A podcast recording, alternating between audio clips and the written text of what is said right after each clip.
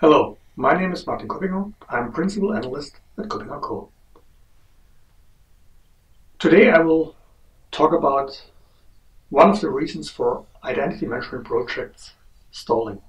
I'm in this business for long. I've seen a lot of projects and I've seen a lot of projects stalling or failing. And there are many reasons for that, including stakeholders not involved, not the right people involved, uh, too much tool, um, the wrong service deployment model, and many others. But one of the most common reasons is that people try to do too much in such a project.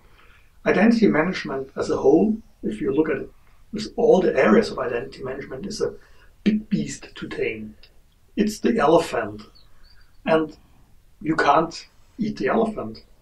You need to slice your project into smaller pieces. This is very essential for identity management projects. Not only because it's hard to run a super complex project. First, start with understanding most of these identity management initiatives are programs, not single projects. So there are many elements. Split the entire thing into projects which are small enough. And then this will also help you to um, address the second aspect, which is um, so not only is a smaller project easier to handle, but um, you will be ready at some point of time. Many identity management projects come in trouble because at some point the management asks, "Oh, we've spent 10 million. It's running for three years. What did we get out of it?"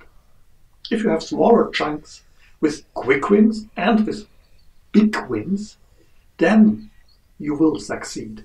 So slice the elephant, so to speak, create smaller chunks, and then you will be successful and communicate right about the potential quick wins and the big wins. This is what will help you avoiding stalling projects. Thank you.